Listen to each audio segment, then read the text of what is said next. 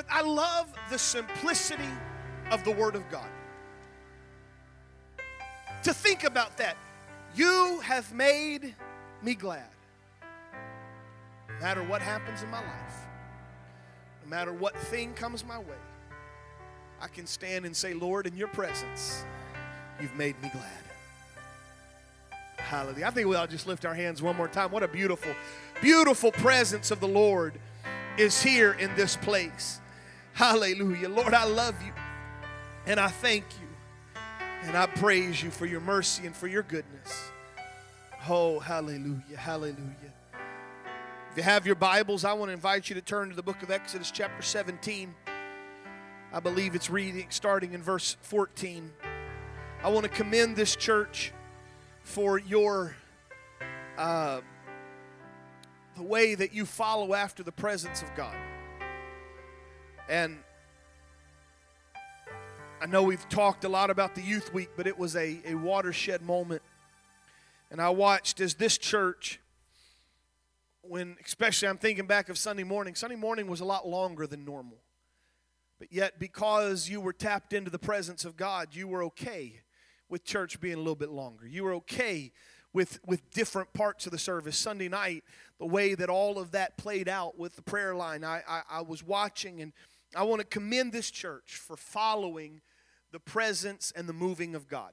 And if you'll continue to do that when I'm preaching, if you'll continue to do it when other things are happening that's not youth related, then this church is going to continue to see the presence of God evident in every service. Hallelujah. We're going to get back to our altar series, and uh, I want to uh, show you this altar. And, and it's an altar that, while the, the message is very simple, what it means for your life and my life is profound. Exodus chapter 17 and verse 14. And the Lord said unto Moses, Write this for memorial in a book and rehearse it in the ears of Joshua, for I will utterly put out of the remembrance of Amalek from under the heaven. And Moses built an altar and called the name of it Jehovah Nisi. For he said, Because the Lord hath sworn that the Lord will have war with Am- Amalek from generation to generation. I want you, not that we're trying to take out of the book, but, but if, if you will, overlook for a moment the Am- Amalek. We're not going to spend a lot of time talking about Amalek and, and, and how it, it, it plays out through all of Israel's history. There's a whole nother sermon, a whole nother depth to, to Israel's relationship with Amalek. But I want to just show you that Moses built an altar, and he called it the, uh, he called the name of that altar Jehovah Nisi. Would you just ask the Lord to let His word one more time speak to you this morning? Jesus, I love your word. And I, I am, am saddened when I don't spend the time needed. I, I, I, I am hungry when I have not fed from it. Lord, it sustains me, it, it guides me, it leads me. I want your light, your word, to be a lamp unto my feet, a light to my path. I want it to order my steps through your word. God, I want to be a student of the Word of God, for it is the most powerful thing that we have today because it's by how we know you, it's how we understand what you want to do here. So, God, as we begin to look through your Word and all that's contained, would you speak to us, I pray, in Jesus' name. Amen and amen. You can be seated. We've had a few interruptions within our, our altar series but so let me remind you we started the altar series we started with with abel's altar and, and in doing so we have to mention cain's altar. It was the the the comparison of those two. We looked at abel and we found that abel's the, the thing that separated abel from cain and it separated his offering from cain's offering well it was an altar of first fruits.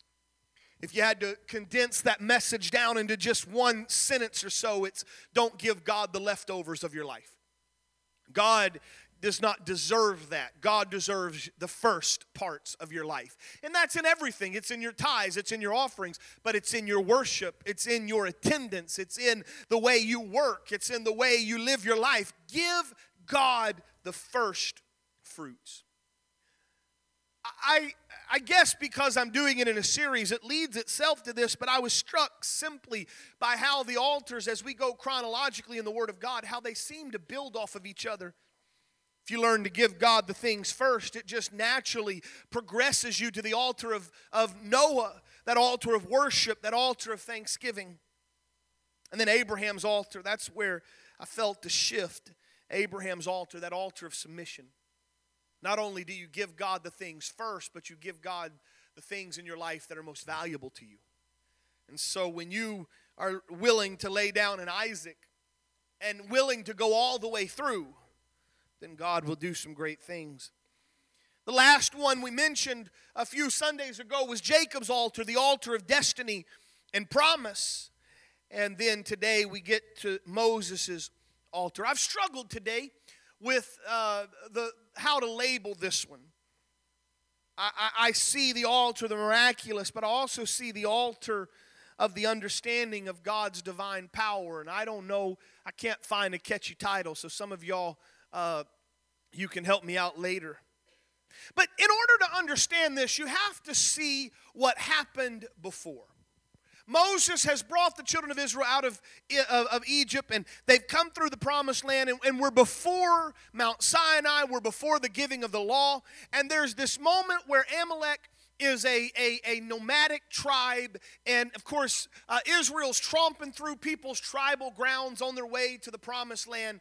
And, and here's what's interesting the enemy, not only does the enemy not want you in the promised land, but the enemy doesn't want you in their property and their life either. If Amalek would have just said, you know what, I realize you're just passing through. So I would prefer you to get as far away from me as you can. It would be great. But Amalek didn't. Amalek wanted to meddle, and Amalek came against the children of Israel. And God was not pleased. God understood that this was not where He had uh, intended the children of Israel to be, to stay. This was just merely a, a, a, a passing ground. They were just passing through. But because Amalek lifted its hand against the children of Israel, God said, I'm gonna, I'm gonna, I'm, I'm gonna go to war with Amalek. And it, it goes all the way. It's uh, Israel never really completely defeated Amalek, and that's one of the problems in Israel's life. That's why King Saul lost the kingdom, to be honest, is because when he was supposed to utterly destroy him, he didn't. But I want you to get this visual picture, and you've probably read it, you've heard it, you've seen it, you know. But here it is Moses was not a warrior. Moses was, was probably up in age at this point. He wasn't going to be the one that, and so that lot fell to Joshua and Caleb and some others down there, and, and they began to fight the battle. But before they fought the battle, uh, Moses and Aaron and Hur, they trans, uh, uh, you know, they, they, they go up this mountain, and there Moses takes his staff and as long as Moses held the staff high, as long as Moses' hands were raised, then the Israelites were, were winning, they were defeating, they were pushing back the Amalekites. But if you've ever lifted your hands for any length of time, you know that that is usually something you don't do a lot and it begins to burn in those muscle groups you don't use. And so naturally, Moses' hands would come down and they noticed that every time Moses' hands went down, the Amalekites began to win. They began to push back. And we'll get to this at the very end, but Aaron and Hur, they were noticing that and they said, We can't have this. And so they got a big rock and they put it there and they had Moses sit on the rock and they held his hands up. And because he could hold his hands up, Amalek, Amalek was de- defeated and destroyed and Israel won. And after that, Moses, of course, he hears from God. I understand that. Write this in a book, tell it to Joshua. There's a lot of commandments from God, but Moses builds an altar. And Moses, and, and, and this is the first time, at least in the King James uh, Bible, that it specifically says that he named the altar. But I realized later that other altars had some names. They just didn't say it quite as eloquently as Exodus chapter 17 does. And so he said, I want to call this altar that I built Jehovah Nisi, or the Lord, because that's what Jehovah, Jehovah was God. Jehovah was, was the, the proper name for, for the God of the Israelites, the God of creation. But they said, Jehovah Jireh, the Lord is my banner. Give, give, me a moment to, to take this off. Let me take you back in, in Moses' life. I know you know this, but in case you don't. Moses was born in the slavery of Egypt. Moses was born right around the time that the Pharaoh had looked around and realized that these Israelites that had come from Joseph and, and, the, and, the, and the children of Jacob, they were rising up, and there, there was so many of them, he feared they would overthrow the greatest kingdom of the that the world had ever known, which was Egypt. And so during the time of Moses' birth, uh, uh, uh, Egypt and Pharaoh had made a decree to kill all boys, all male children, male descendants that are born from the Israelites. And there was a mass slaughter, but Moses' mother uh, built an ark of bulrushes, a basket, and painted it with sap or pitch, and, and uh, put that baby in the Nile River, and it floats down. And so, Moses, the very beginning of Moses' life, Moses is saved by an ark of bulrushes. It's more than just saving him from the immediate death of a sword thrust through. He was also saved from, from starvation, if you will, because as he floats down the Nile, he's found by the princess of Egypt, Pharaoh's daughter. And yet, still, that beautiful story where Moses' sister Miriam was kind of sneaking down, following, and sees that and goes over to the princess and says, Do you need a nursemaid? Do you need someone that can take care of this baby until it's weaned? And, and they said, Yes. And so Again, another miracle for the first four, possibly five years, Moses was raised by his own mother. But eventually, Moses goes to live in Pharaoh's palace. All of the, the trappings and all of the privileges of being raised in the house of Pharaoh was bestowed on Moses. He was Pharaoh's own grandson. Pharaoh didn't quite know all the details of perhaps of this little boy. Maybe Pharaoh thought it was a gift from the gods of Egypt that his daughter would find him. I don't know. But there he lived in the palace, and I know his children are. He was proud of that fact. I'm sure there were moments that he walked down the street and strutted a little bit because I'm Pharaoh's grandson. Perhaps there could have been, and, and some scholars would speculate that Moses' lineage and lineage could have possibly, if things would have lined out right, that he could have been the next Pharaoh or, or two Pharaohs removed. He, he could have been there, but he got himself in a little bit of trouble as, as he grew up and he began to feel the pull of that Israelite heritage and he kills a, a, a, a Egyptian that's mistreating an Israelite and he escapes that vengeance. He escapes the law of Egypt. And I know as he escaped, he had no idea what he was going to do, but God blessed him and he found a good family, a good God fearing family, found a wife there. He lived with that nomadic tribe there and, and, and had, had uh, all sorts of animals and he would, he would take the sheep or the goats out and then he gets that incredible God moment, that burning bush. I just want you to see all the cool things that happened in Moses, or in, uh, in yeah, Moses' life. God speaks to him from the burning bush. God has him throw his staff down and it turns into a snake. God has him put his hand in his, his cloak and pull it out and it's leprous and put it back in and it's clean. And what a time.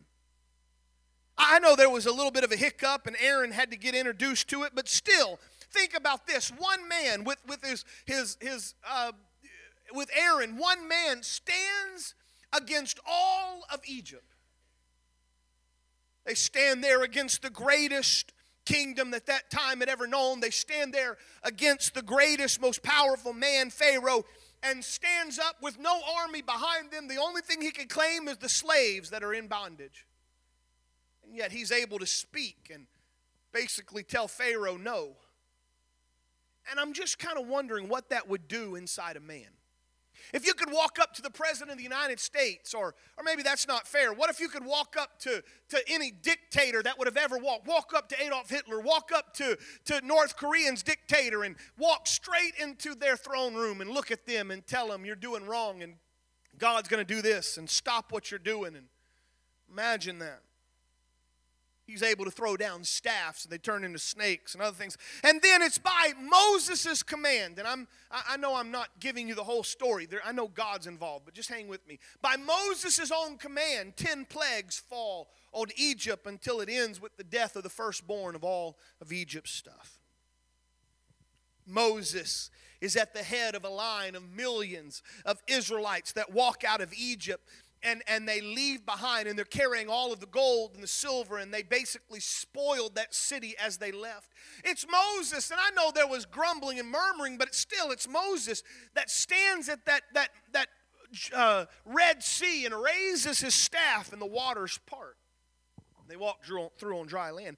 It's Moses who raises his staff again, and at his words, the water comes back and, and drowns all of Egypt's. It's Moses that took them into the wilderness and they saw miracles water turning from bitter to good, water, uh, quail, manna, all of that. And then it's Moses that gets up there and lifts his hand, and as he lifts his hand, he sees a miracle. And, and this is the first warring that, that, that Israel finds, and they won. And at the end of that, I find it very interesting that Moses builds an altar. Altars are worship. We know that. We've talked about that. Altars are worship. Altars. There was something in Moses that began to resonate within him. And Moses says, I want to call the name of this altar Jehovah Nisi. Let me show you something. Uh, I don't, I don't think Abel named his altar. As far as I can tell, there was no name of Noah's altar. But it, do you remember in Abraham's altar? After Abraham laid Isaac on there and he was ready to slaughter Isaac, and then God says, Because you submitted to me, I'm going to bless you. And he looks over there and there's a ram, his, his horns are caught. And so he gets that. And, and while it doesn't say that he called the altar this, the Bible says that, that Abraham called the place Jehovah Jireh, the Lord who provides. And when you submit your life to God, you'll find that he provides for you. So here we have someone who, who did an altar, and he was not, his altar, Abraham's altar, was not so he could be provided for. His altar was a place of submission.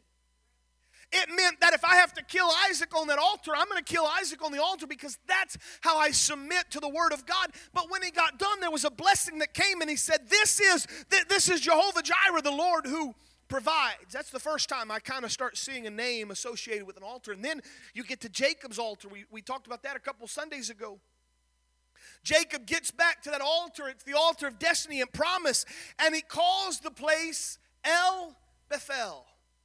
Bethel or Bethel meaning the house of God, El meaning God. And so it is that when he finally gets to the right place with God, the right standing with God, with no conditions and no other things, he says, This is the God of the house of God. I don't want just the trappings. I don't want just the, the worship. I don't want just the things that make me feel good. I want a relationship with the God that's in the church. And now we have Moses. And Moses' altar is, he calls it Jehovah Nisi. The Lord is my banner. I told you that I'm going to be short and I told you I'm going to be simple. But, Brother Peters, I have spent many a time on a golf course with you, and we've had incredible conversations. And you know what I get when I talk to elders in this church?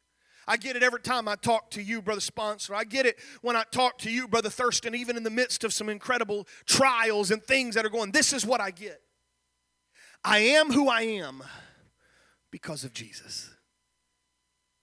When Moses said, The Lord is my banner, I have to think that Moses was drawing on some visual images of Egypt's own armies.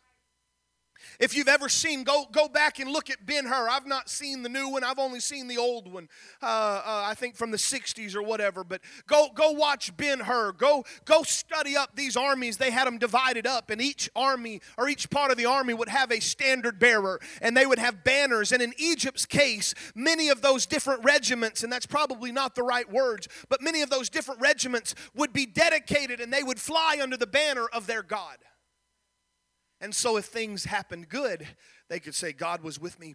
But Moses didn't have that type of mentality. Moses said, I have looked back over my life and I have seen that I was able to escape Egypt's sword. And I've seen that somehow I was blessed when I floated down the river. And I got to experience the pleasures of Egypt's palaces for a season.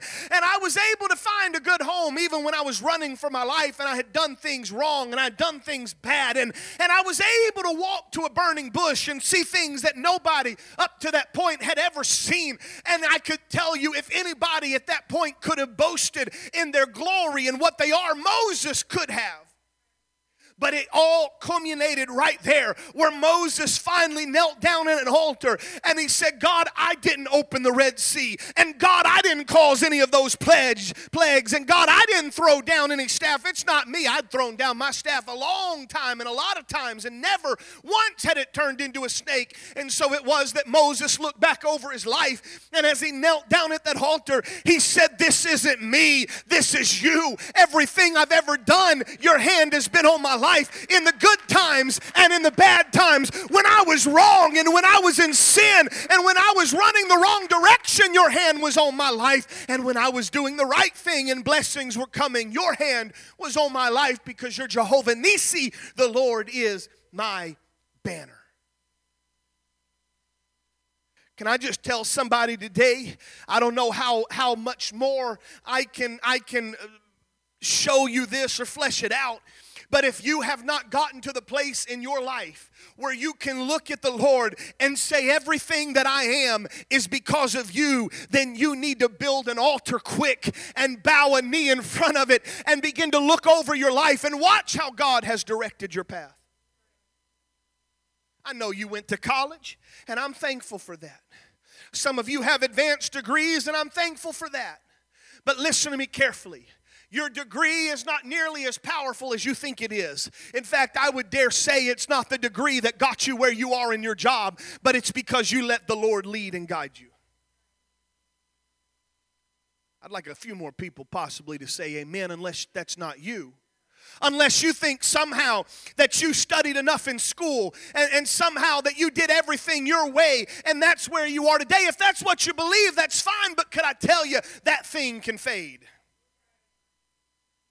If you don't believe me, ask some um, some people that have, have experienced job loss and watch them realize that degrees that they've had. Sister Julie, you've talked to me a lot, and I'm not trying to, but but here, here's let, let me say this. Sister Julie, you've got degrees and you've got training.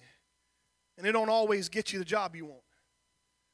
But you know what you've told me every day that I talk to you about this? But God's got it. but God's got it but God's got it. Why? Because I built an altar one day and I put it there and it says Jehovah Nisi, the Lord is my banner. What does that mean? It means the Lord goes before me. The Lord goes before me in every battle. The Lord goes before me in every blessing. The Lord goes before me everywhere I go. What does the Bible say? Where the enemy comes in like a flood, the Lord will lift up a standard against it. He can't lift up a standard against the enemy unless he's first the God who has his banner over over you. For those of you that think that you can walk through life and you don't have to let God lead and guide you in everything, and then one day you get into a bad spot and God's over here in the backside of nowhere and He says, Oh, wait, let me run and help you. You've got another thing coming. The only way God can lift up a standard and push back that enemy is if you were letting Him lead you in every aspect of your life up to then. I'm telling somebody here right now that you need this altar of Jehovah Nisi, that He's in charge, and everything I do is because of Him. I was reading in, in some of my study, I don't I can't remember now if it was a commentary or a or, or just a, a, a article on this passage of scripture. And maybe they're pressing, maybe they're pushing, I don't know. But this is what I, I, I read they said that when Moses would lift his hands up there on top of that mountain, it was a sign of his dependence on God. And when he would put his hands down, it was a sign of his dependence upon self or upon man. At the risk of pushing too far to make a point, I would tell you I see some great truth in that. Brother Hara, I've seen so many people in my life you're older than I am, so I know you've seen more. I've watched people that get into a bad spot and they find themselves an altar and they give their life to God and they want God to do everything for them. And then, Buford, as soon as things start working out, they go another direction. Hey, thanks, Lord, you, you got me a job. Thanks, Lord, you, you, you got my family back. Thanks, Lord, you did this. But where are you once you have that? I just wonder Moses had his hands raised and the battle was going, and I mean, it was, it was, it, it, it, they, they were winning. The Israelites were fighting, and Moses' hands were raised. And, and, and if you will, you could see the pushback of, of the Amalekites. And I mean, it looked like there's no way Israel could win. And it's a sacrifice for Moses to keep his hands raised. And so finally, his, he got tired. But he said, It's okay because they are so far ahead, we won't lose. So I can just rest for a little bit.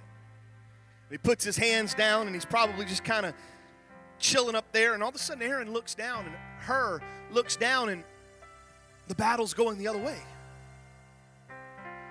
Hey, Moses, get your hands back up. Moses throws them back up. All right, God, we need you. The war is winning. All right, I'm good right now. I don't, I don't need that for a moment. Just let me rest and swung. I want to tell you something that, that I saw many years ago. And I saw it in terms of, of, of a pastor. But today, as I was sitting in my office, the Lord let me let me see some other things around this. But I remember I was at a youth convention. My wife and I were youth pastors, pastoring in, youth pastoring in Toledo, Ohio. First Apostolic Church with Mark Jordan. And uh, I remember I was praying. It was just a powerful youth congress. Young people were there, and we had taken a bunch of them. And I was praying, and I was kneeling down in my seat. I mean, God was really dealing with me. And all of a sudden, I, if ever I've seen a vision, I saw a vision, and there was some things happening in the church, uh, uh, and, and, and there was some factions that were going on. And, and, and I was a young man, but I knew that, that it was, Brother Jordan could see it, and it was hurting to, to watch those factions rise up. And as clear as a day, I saw Brother Jordan, but instead of his hands lifted, I saw, and the Lord showed me exactly who it was. The Lord showed me people, and they were standing on his hands. The Lord just and, and, this has nothing to do with this church, please. I just want to I'm want to get somewhere. But the Lord told me, said, said there are people in that church that are they're hindering their pastor's ability to depend on the Lord and to say, God, you've got this. They're they're holding him down. And I went back and I told him and and, and he actually gave me permission and I preached that at that church. But this morning I got this this this vision that Aaron and Hur understood the value of someone who depends on the Lord. Now, this was in a leadership role, but, but I could tell you, Brother Matt and Sister Rashana, that, that it'd be the same in a family. When you got somebody that's willing to wholly trust in the Lord and say, God, you are my banner, I want to do everything I can to put their hands up because I want God to continue to do what He's doing. And I saw, we, we always talk about what Moses did and, and how he put his hands up, but I saw Aaron and Hur running, saying, I want Moses, I want my leader, I want him to walk and say everything he is is because of God. So if I have to hold up his hands, I will. Beauty of that, depending on God. We've talked a lot in the Old Testament, but I invite you to stand. If anybody in the New Testament, perhaps it's because he wrote the majority of the New Testament, but Paul understood the value of an altar, a Jehovah Nisi altar. He said in Second Corinthians chapter 12 and verse 9, My grace, or, or, or, but God said to me, My grace is sufficient for you, for my power is made perfect in weakness. And so Paul said, Therefore, I will boast all the more gladly of my weakness, so that the power of Christ might rest upon me. There's other places in the, in the Bible where Paul said, If you want to talk about lineage, I could tell you I'm born of the tribe of Benjamin. I was circumcised on the eighth day. I'm a Pharisee. I, you want to talk about I can preach better than any of you. And, and, and he had all of this, but he said at the end of that, he said, Everything that I am, I count it as dung. It's a pretty strong word. It's nothing but manure. Because all only thing that matters is that you are my banner. Paul said in Galatians chapter 2 verse 20, I'm crucified with Christ. It's no longer I who live, but Christ who lives with me in me. And the life I now live in the flesh, I live by the faith in the Son of God who loved me and gave himself for me. He said, if you see anything I do, don't think Paul did it. It's because there's one, I've knelt at that altar and said, Lord, you're my banner. And then he ended, he said in Philippians chapter 4, verse 13, I can do all things through Christ that strengthens me. I just want to challenge somebody. We've walked through a lot of different altars, and there's a few more I want to hit before we, we get out of this. But you better find an altar where you can kneel down and say, Lord, you're Jehovah Nisi, my banner. You've gone before me in every part of my life. You went before me even when I was a sinner. But Lord, somehow you directed me on the right track, on the right path. And now you've directed my path when I'm a saint. And God, there's nothing in my life I've done of my own accord. Everything I've done is because of you. I'm open these altars. I think there's some altars right now that you can kneel in front of. I want you to come right now, whatever, however you're feeling the Lord direct, you're feeling the Lord lead. I'm opening them up to you right now. Would you come and would you let Him lead and guide you? Would you surrender your life to Him? In Jesus' name.